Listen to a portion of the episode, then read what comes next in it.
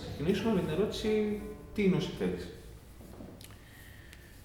Συνθέτης, ε, προφανώς το λέει και η λέξη και έχει άμεση σχέση με την σύνθεση. Συνθέτης είναι αυτός που συνθέτει. Άρα βάζει μαζί πράγματα. Στη συγκεκριμένη περίπτωση βάζει νότες. Βάζει τις νότες σε μια διάταξη και δημιουργεί ένα έργο, ένα έργο τέχνης. Ε, μιλάω για έργο τέχνης, αναφερόμενος βέβαια στην ευρωπαϊκή παράδοση. Γιατί από μια άποψη συνθέτης είναι και ένας ο οποίος παλιά έγραφε δημοτικά τραγούδια. Με τη διαφορά ότι δεν ήταν επώνυμος ο συνθέτης, ήταν μια συλλογική δημιουργία, Παρόλα αυτά και αυτός ουσιαστικά από μια άποψη συνθέτει. Ε, βέβαια εδώ υπάρχουν βέβαια, ξέρουμε, πολλά, πολλών ειδών συνθέσεις. Παράδειγμα, οι Άγγλοι χρησιμοποιούν διαφορετικές λέξεις. Songwriter λένε και composer. Songwriter μπορεί να είναι ο John Lennon, για παράδειγμα, ο Paul McCartney ή δεν ξέρω ποιος άλλος, ο Bob Dylan. Composer είναι ο Britain, είναι ο Πέρσελ, δηλαδή υπάρχουν διαφορετικοί όροι. Δυστυχώς στην Ελλάδα, και το λέω αυτό δυστυχώς, επειδή ε, υπάρχει ένα μπλέξιμο. Δηλαδή, σαφώς συνθέτει είναι και ο Βαβακάρη και ο Τσετσάνης και ο Σκαλκότας, αλλά είναι διαφορετικού τύπου συνθέτες. Και αυτό βέβαια είναι ένα μεγάλο θέμα. Πολύ ωραία. Θα θέλετε να μας πείτε λίγα πράγματα για την καλλιτεχνική ζωή την εποχή της μεταπολίτευσης; Μιλάμε δηλαδή περίπου για το... 1974-1975, ναι. πέρα κάπου. Τώρα, μιλάμε για την έντεχνη, ας πούμε, μουσική.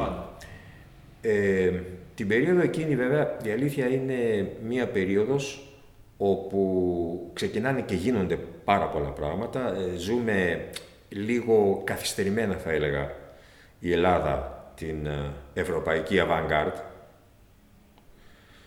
Ε, μην ξεχνούμε ότι ο Γιάννης Χρήστος, ο μεγάλος ανασυθέτης, πεθαίνει περίπου τότε το 1970 και αρχίζουμε και ανακαλύπτουμε και συνθέτες όπως παράδειγμα ο Νίκος Καλκώτας, που έτσι κι αλλιώς αρχίζει και γίνεται γνωστός μετά το θάνατό του σιγά σιγά, αλλά από το 70 πια και μετά ε, οι Έλληνες συνθέτες ακολουθούν την ευρωπαϊκή παράδοση, πειραματίζονται πάρα πολύ, ε, σκέφτονται και γίνονται πάρα πάρα πολλά πράγματα. Ε, μην ξεχνάμε ότι την, την περίοδο εκείνη δηλαδή τέλη της δεκαετίας του 60 και αρχές του 70, ε, σε όλη την Ευρώπη αλλά και στην Ελλάδα γίνονται παράλληλα πάρα πολλά προγράμματα όσον αφορά στην τέχνη και ιδιαίτερα στη μουσική. Δηλαδή βλέπουμε τα τεράστια κινήματα της ροκ μουσικής των μεγάλων στάρ που είναι όλα τα γνωστά συγκροτήματα της δεκαετίας του 60 και του 70 και αντίστοιχα βλέπουμε και το χώρο της έντεχνης μουσικής με πολλά μεγάλα ονόματα. Δηλαδή τώρα μιλάμε για τον Μπέρι, για τον Στοκχάουζεν, για τον Μπουλέζ και όλους αυτούς, για τον Ξενάκη βέβαια.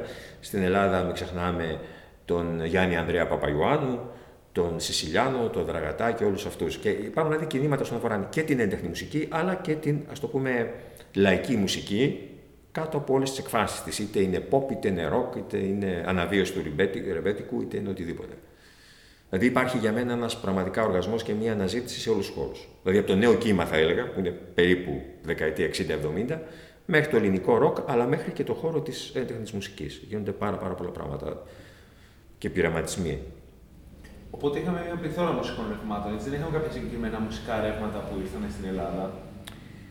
Ε, αν μιλάμε για την έντεχνη μουσική, ε, είναι, η απο, είναι η αποθέωση, λίγο καθυστερημένα και το τονίζω αυτό, της avant-garde που ξεκίνησε ουσιαστικά στην ε, Ευρώπη και την Αμερική από τη δεκαετία του 50. Ε, στην Ελλάδα αυτό το κίνημα έρχεται λίγο. Αλλά βέβαια την ίδια εποχή αρχίζει και μια επιστροφή προς τα πίσω, που έχει αρχίσει ήδη στην ε, Αμερική, για παράδειγμα, με το postmodern και την, το μεταμοντερνισμό και κάτω από όλες τις εκφάνσεις, δηλαδή η μουσική του Steve Reich, του Φίλιου Glass, ο μινιμαλισμός και όλα αυτά. Ε, είναι μια τάση η οποία ουσιαστικά είναι συνέχεια της avant-garde της δεκαετίας του 50 και του 60, δηλαδή μια αμφισβήτηση της ε, πρωτοπορίας όπως αυτή εκφράστηκε στη Δύση και στην Αμερική τη δεκαετία του 50 και του 60. Ε, στην Ελλάδα θα έλεγα ότι αυτό εμφανίζεται λίγο αργότερα, δηλαδή τη δεκαετία του 80 πια αρχίζουν οι Έλληνες συνθέτες να γυρίζουν πάλι προς πιο παραδοσιακές φόρμες. Δηλαδή και μια έκφραση η οποία είναι πιο κλασική, θα έλεγα. Τη δεκαετία του 70 πραγματικά είναι πάρα πολύ υπάρχει avant-garde, γίνονται πολλοί πειραματισμοί στην Ελλάδα. Έρχεται και η τεχνολογία κιόλας. Πώς επηρεάζει η τεχνολογία τα πράγματα μέχρι και σήμερα, ενώ σε όλες τις εκφάνσεις, είτε αφορά το στούντιο, είτε αφορά τη σύνθεση. Τώρα, η, τεχνολογία είναι ένας συζητήσιμος βέβαια όρος. Γιατί εξαρτάται τι εννοούμε. Άλλο η αναπαραγωγή και αυτό που έχει σχέση με τον ήχο, και άλλο η... να χρησιμοποιήσεις αυτό που λέγεται τεχνολογία για να κάνεις μουσική. Αν μιλάμε, ας πούμε, για την ηλεκτροακουστική μουσική ή την ε, musique concrète στη Γαλλία της δεκαετίας του 50, ξεκινάνε τότε.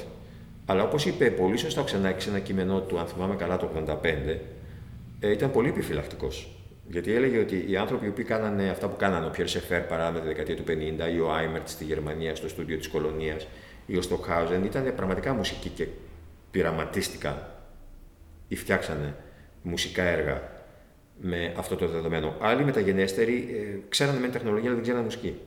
Και αυτό ήταν ένα πρόβλημα. Δηλαδή δεν νομίζω η τεχνολογία. Ε, δεν μιλάω για εχοληψίε, δεν μιλάω για ε, το να βρούμε νέους ήχους. Αυτό αφορά και είναι ενδιαφέρον την ηλεκτροακουστική μουσική. Δεν νομίζω όμως ότι η ηλεκτροακουστική μουσική προχώρησε τόσο πολύ. Δηλαδή, αν σκεφτεί κανείς τα δεδομένα που έχει και την πρόοδο που έγινε καθαρά στην ε, τεχνική, στην ηλεκτρονική επιστήμη και όλα αυτά, η πρόοδος δεν νομίζω είναι δυσανάλογη. Γι' αυτό και ο, ακόμα και ο Ξενάκης ήταν λίγο επιφυλακτικός. Μην ξεχνάμε ότι ο Ξενάκης χρησιμοποιούσε το κομπιούτερ ακριβώς για να του κάνει γρήγορα τις πράξεις. Και έγραψε βέβαια και από τα 150 έργα, έγραψε και 10 έργα ηλεκτροακουστικής μουσικής. 4-5 από τα οποία είναι πάρα πολύ ενδιαφέροντα. Ε, το ίντερνετ; Ε, το ίντερνετ βέβαια έχει το θετικό ότι μπορείς να κατεβάσεις οτιδήποτε, ότι μπορείς να επικοινωνήσεις, δηλαδή να διαδώσεις τη δική σου μουσική. Ε, και εννοείται να κάνεις τις δικές σου παραγωγές, να μην έχεις ανάγκη από εταιρείες. Ε, ε, Σαφώς έχει ένα μέλλον και είναι σημαντικό. Αλλά έχει και ελαττώματα. Ελάττωμα είναι ότι είναι και εύκολη λύση. Δηλαδή, καμιά φορά εγώ βλέπω τους φοιτητές μου, λέω: Κάντε μια εργασία για τον Μπέλα Μπάρτοκ, μπαίνουν για παράδειγμα στο Ίντερνετ. Ναι, αλλά εκεί είναι συζητήσιμο. Γιατί αν δεν είναι επώνυμος αυτός που γράφει, μπορεί να σου κάνει ζημιά. Δηλαδή, να λέει και λάθη. Έχει τα θετικά του και τα αρνητικά του. Θα φανεί στο μέλλον. Πολύ σωστά. Ε, είστε ένας άνθρωπος που είστε μέσα στη μουσική εκπαίδευση, ε, την έχετε βιώσει από όλες τις πλευρές.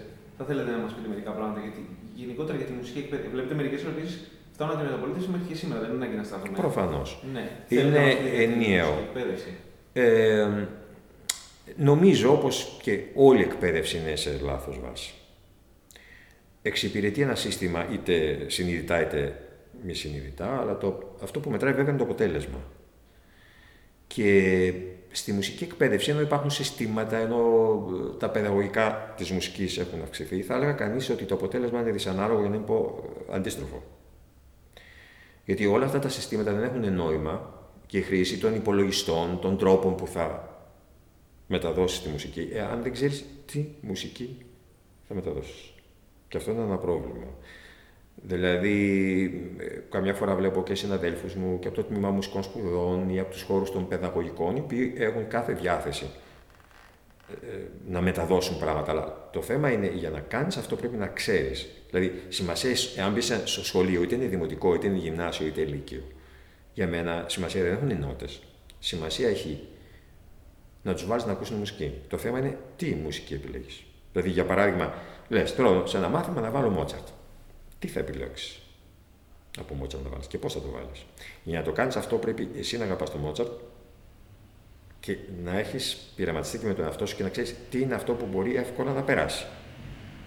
Δηλαδή, για παράδειγμα, αν ήθελα εγώ σε κάποιον που δεν έχει ακούσει μουσική ή έχει ακούσει πολύ λίγο, να βάλω μια συμφωνία του Μπετόβεν, θα μπορούσα να βάλω την ποιμενική, την έκτη δηλαδή, την πέμπτη, την ένατη, δεν θα βάζα τη δεύτερη. Γιατί δεν θα βάζα τη δεύτερη; Ή αν ήθελα να βάλω Μπαχ, μια που είναι και τώρα επίκαιρος λόγω των εορτών, κατά Ματθαίο Πάθ, τόσες άριες, ποια άρια θα διάλεγες να βάλεις; Ε, για να το κάνεις όμως αυτό το πράγμα, δεν θα μπορεί να σε βοηθήσει κανένα παιδαγωγικό σύστημα. Πρέπει να έχεις άμεση επαφή. Και εγώ βλέπω αυτή τη στιγμή δυστυχώς στα σχολεία, όσο και πρόθεση να έχουν καθηγητές, έχουν μπλέξει σε μια, θα έλεγα, γραφειοκρατικοποιημένη εκπαίδευση, όπως είναι όλοι.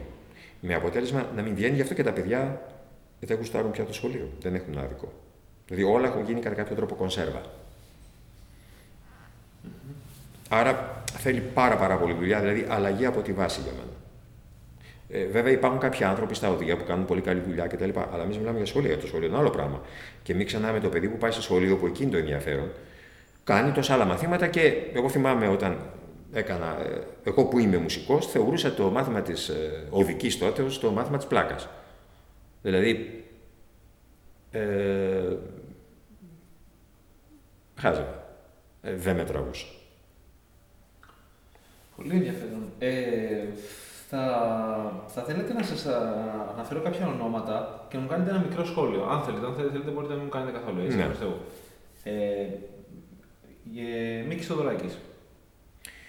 Ε, ο Μίωκης ο Θεοδωράκης προφανώς ε, ένα μεγάλο κεφάλαιο για την ελληνική μουσική, αλλά θα έλεγα κυρίως για τη λαϊκή μουσική. Και αυτό θέλω να το τονισω Η συνεισφορά του εκεί για μένα.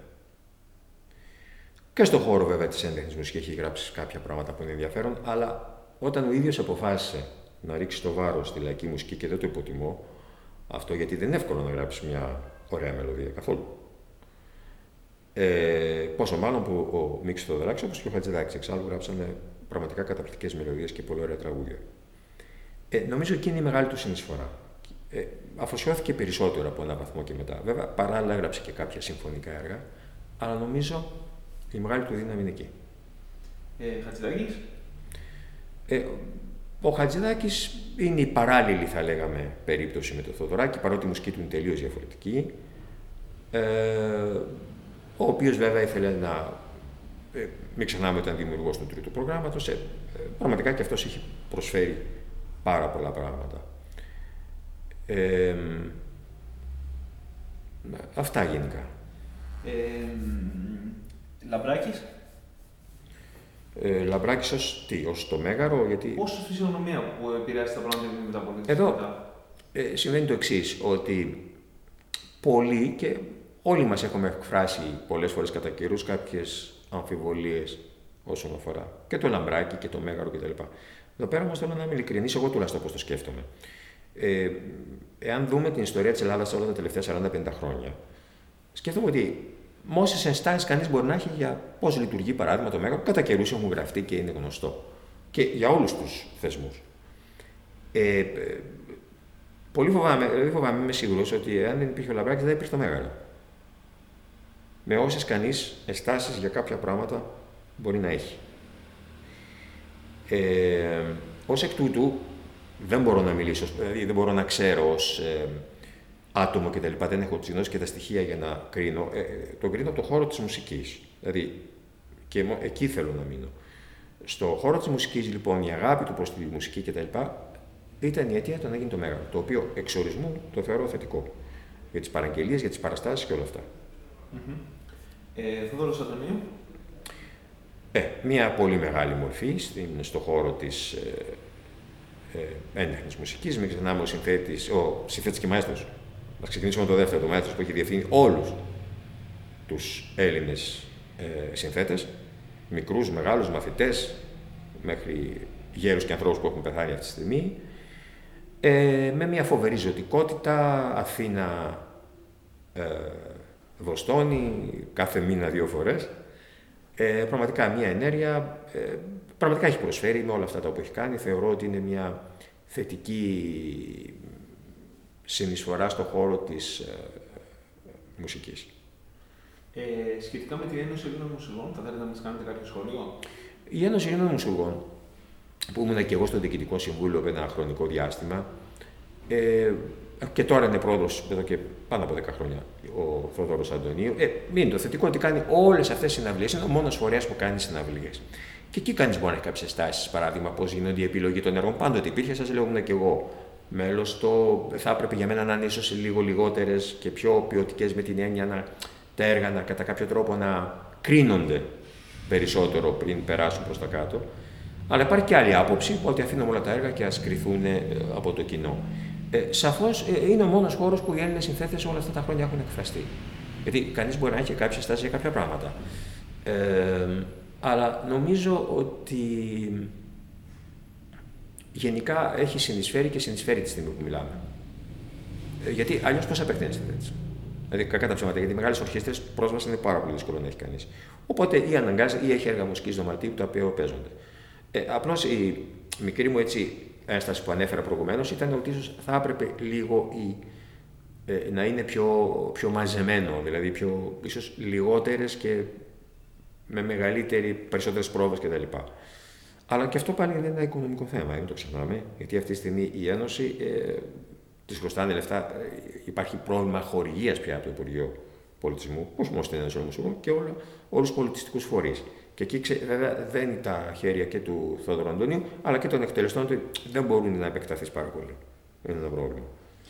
Τι ρόλο έχουν παίξει η πολιτική με μικρογιώτα και τα κόμματα στις τέχνες από τη μεταπολίτευση μέχρι τις μέρες μας; Ε, ε, τίποτα έως κακό. Ε, δηλαδή, ε, τώρα μπορεί να υπάρχουν κάποιες εξαιρέσεις βέβαια, δεν είναι. Αλλά ε, δεν νομίζω ότι αυτοί οι άνθρωποι έχουν σχέση με την τέχνη, γι' αυτό υπάρχουν κάποιες εξαιρέσεις. Ε, δεν τους ενδιαφέρει, εκτός του λαϊκισμού βέβαια. Ε, είναι, δεν είναι τυχαίο ότι όταν γίνει ένα γεγονός και τραγουδάει ο τάδε γνωστός τραγουδιστής ή ο τάδε γνωστός συνθέτης, θα γεμίσουν από.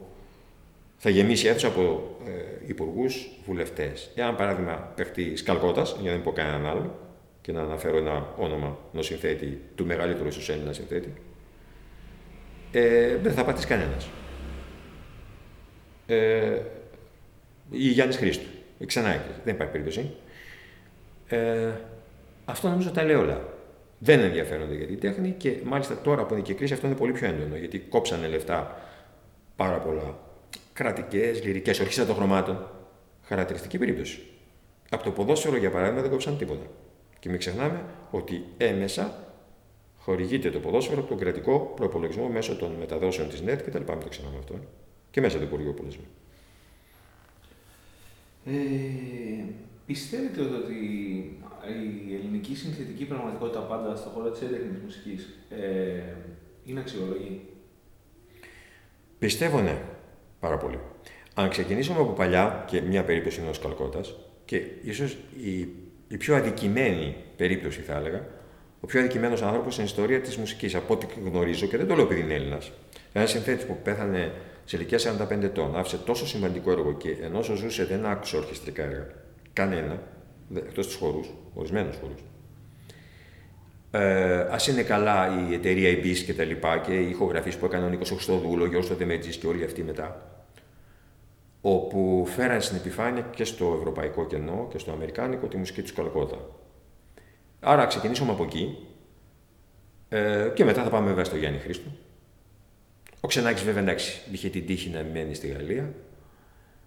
Ε, σημαντικός συνθέτης και οι δύο σημαντικοί συνθέτες ε, που πεθάνανε. Μάλλον τρεις, θα βάλουμε και Γιάννη Ανδρέο Παπαϊωάννου, τον Δραγατάκη και ιδιαίτερα τον Γιώργος Σιλάνο, που είναι μεγάλο ελληνικό συνθέτης.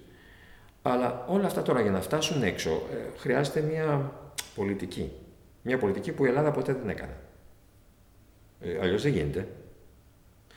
Και ορισμένα πράγματα πρέπει να γίνουν και στην ώρα τους. Δηλαδή, θα φέρω ένα παράδειγμα και καμιά φορά το λέω ότι δεν ξέρουμε αν ξέραμε όλους του άλλους, τον Χάιν, όλους του άλλους συνθέτε, τον Σαλιέρη και βρίσκαμε μετά τον Μότσαρτ εκ των υστέρων αν είχε την ίδια φήμη, αν είχε το ίδιο όνομα. Δηλαδή, ορισμένα πράγματα πρέπει να γίνουν και στο το χρόνο τους. Άρα, μια μουσική όπως είναι η μουσική του 21 που είναι πάρα πολύ ευαίσθητη, προβληματική θα έλεγα πολλές φορές. Ε, πρέπει κάποια πράγματα να γίνουν και τη στιγμή δεν μπορεί να γίνουν δηλαδή εκ των υστέρων ξέρω εγώ, ένα έργο και να ακουστεί. Πάντως υπάρχουν συνθέτες και πέρα από αυτούς και σύγχρονοι συνθέτες, Έλληνες οι οποίοι ζουν, γράφουν και είναι πάρα, πάρα πολύ σημαντικοί. Μπορώ να πω και περισσότερο από αντίστοιχους ξένους των μεγάλων χωρών της Avantgarde Ευρώπης και Αμερικής. Ε, πιστεύετε ότι ευθύνονται καθόλου οι συνθέτες για την αποκοπή τους κατά κάποιο τρόπο, είναι λίγο χοντροκομμένο αυτό βέβαια, από το ευρύ κοινό, ή καμιά φορά ισχύει και αυτό που λέει ο Στραβίνσκι ότι είναι χρέος του κόσμου να μάθει να ακούει; Ε, είναι και τα δύο. Δηλαδή, ε, καταρχάς εγώ έχω εκφραστεί και μέσα από τη μουσική μου, αλλά μέσα από τα κείμενά μου, ας πούμε, το, αυτό το γνωστό βιβλίο μου, το «Η κρίση της μουσικής για μέσω της κρίσης του θέματος και των μορφών», το λέει ο τίτλος. Θεωρούσα και θεωρώ ακόμα και σήμερα ότι ε, με την κατάρριξη των εικόνων από τις αρχές του αιώνα, ενώ του προηγούμενου, το γύρω δηλαδή στο 1908-9, ε, η μουσική ξεκινάει μια μεγάλη περιπέτεια, όπως και πολλές άλλες τέχνες. Ε, θεωρώ ότι βρίσκεται μονίμως σε κάποια κρίση. Μέσα στα πλαίσια αυτής της κρίσης, βέβαια, έχουν δημιουργηθεί αξιόλογα πράγματα. Αλλά δεν νομίζω ότι μια τέτοια διάσπαση της μουσικής γλώσσας μπορεί να αναδείξει ε, μεγάλα αριστοτήματα. Γιατί υπάρχουν σημαντικά πράγματα, υπάρχουν γλώσσες οι οποίες είναι σχεδόν προσωπικές. Και ένας τέτοιος πολιτισμός δεν νομίζω ότι είναι εύκολο να αναδείξει μεγάλα έργα. Δηλαδή μόνο οι ενοποιημένες, θα έλεγα, οι, οι, οι πολιτισμοί που είχαν ε, ε, μία γλώσσα, είτε αυτή η γλώσσα ήταν ο λόγος, δηλαδή ποίηση, είτε ήταν ζωγραφική, είτε ήταν μουσική, ε, δείξανε, δηλαδή τον μπαρόκ, πόσα χρόνια κρατάει ο κλασικισμός, ο ρομαντισμός. Είναι πραγματικά συμπαγείς γλώσσες, όπου ουσιαστικά δεν αμφισβήτησαν τίποτα, δεν αμφισβήτησαν τις μορφές. Σονάτες έγραφε και ο Χάιν και ο Μότσαρτ και ο Μπετόβεν και πολλοί άλλοι.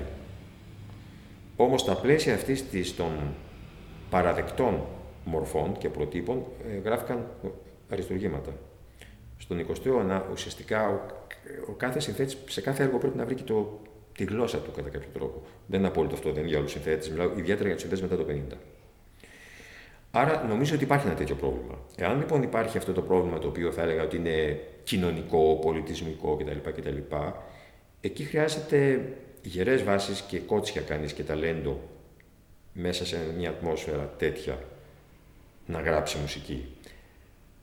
Άρα δεν είναι μόνο το πρόβλημα ότι δεν είναι εύκολο κανείς να συγκρίνει τη μουσική, ας πούμε, τη τωρινή θα έλεγα, το, το 80, του 90, του 2000, ε, με αντίστοιχη μουσική του, της εποχής του Χάιν, του Μότσαρτ, του Σούμαν, του ρομαντισμού.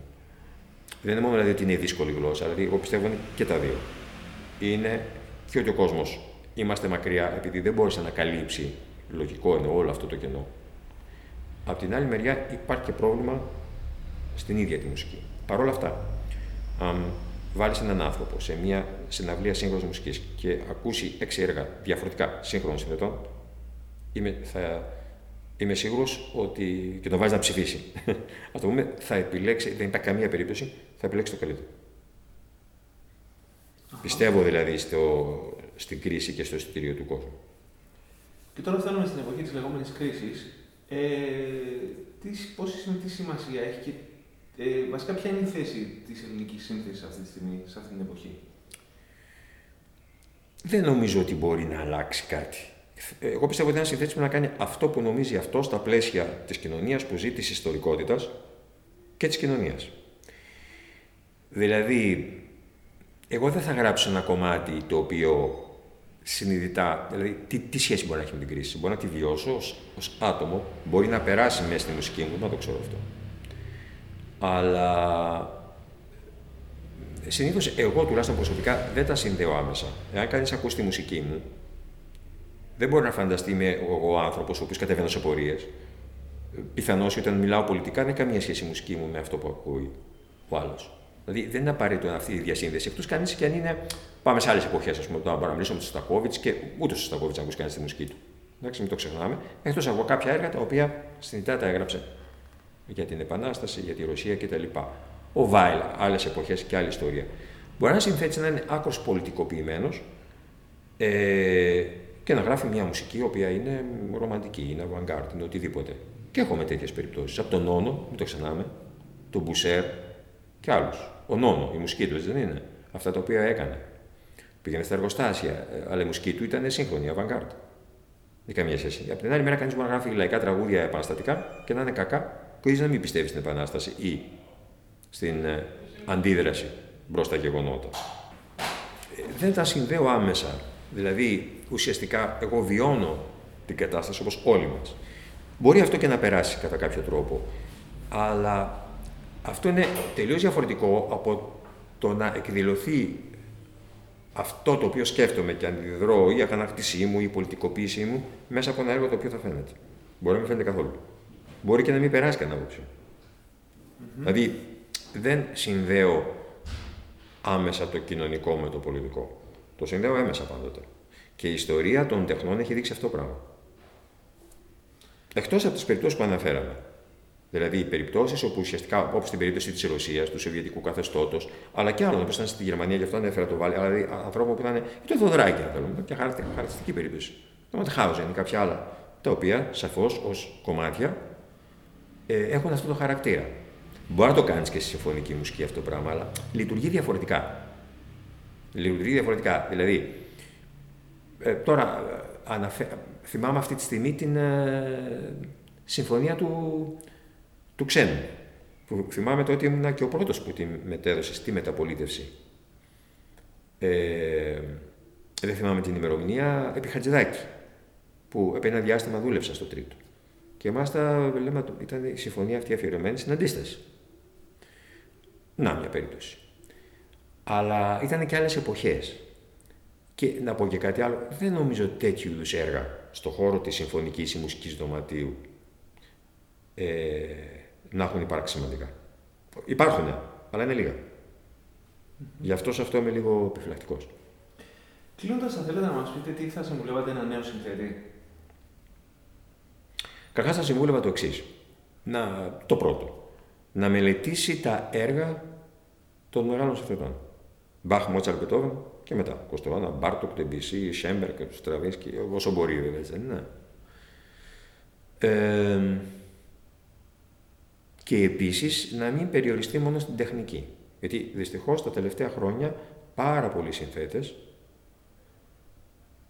ε, στηρίζονται πάρα πάρα πολύ στην τεχνική. Και δεν αρκεί πια αυτό. Δηλαδή φέρνω περιπτώσεις συνθετών όπως ήταν ο Σένμπεργκ, ο Μπεργκ, ε, που ήταν και διανοούμενοι, ο Βέμπερν, ο Μπουλέζ αν θέλουμε, ο Ξενάκης. Δεν, δηλαδή δεν είμαστε σε μια εποχή όπου κλασικισμού, όπου ουσιαστικά μόνο ένας άνθρωπος που έχει την τεχνική δεν μπορεί να γράψει σονάτες, όπως την εποχή του, του κλασικισμού. Σήμερα βέβαια δεν θα γράψουμε σονάτες, αλλά πράγματα τα οποία είναι avant αλλά είναι απλώς. Μπορεί να είναι δεκάθαγγα, μπορεί να είναι αλεατορικά, μπορεί να είναι δεν ξέρω τι, αλλά να μην έχουν ψυχή. Πρέπει να έχουν ψυχή. Για να έχουν ψυχή, βέβαια, και ο συνθέτης ο ίδιος πρέπει να έχει ψυχή και για να μπορέσει να ολοκληρωθεί και να παράγει έργα τέχνης. Θα θέλατε να μας πείτε κάτι το, για το οποίο δεν σας ρωτήσαμε ή κάτι που είχατε σκεφτεί να μοιραστείτε μαζί μας, ή πιστεύετε ότι έχουμε καλύψει όλο το. Νομίζω ότι έχουμε πει ουσιαστικά περί παντό επιστητού που λένε. Ωραία. Τότε δεν μένει παρά να σας ευχαριστήσουμε πάρα πολύ. Και εγώ ευχαριστώ πάρα πολύ για την πρόσκληση.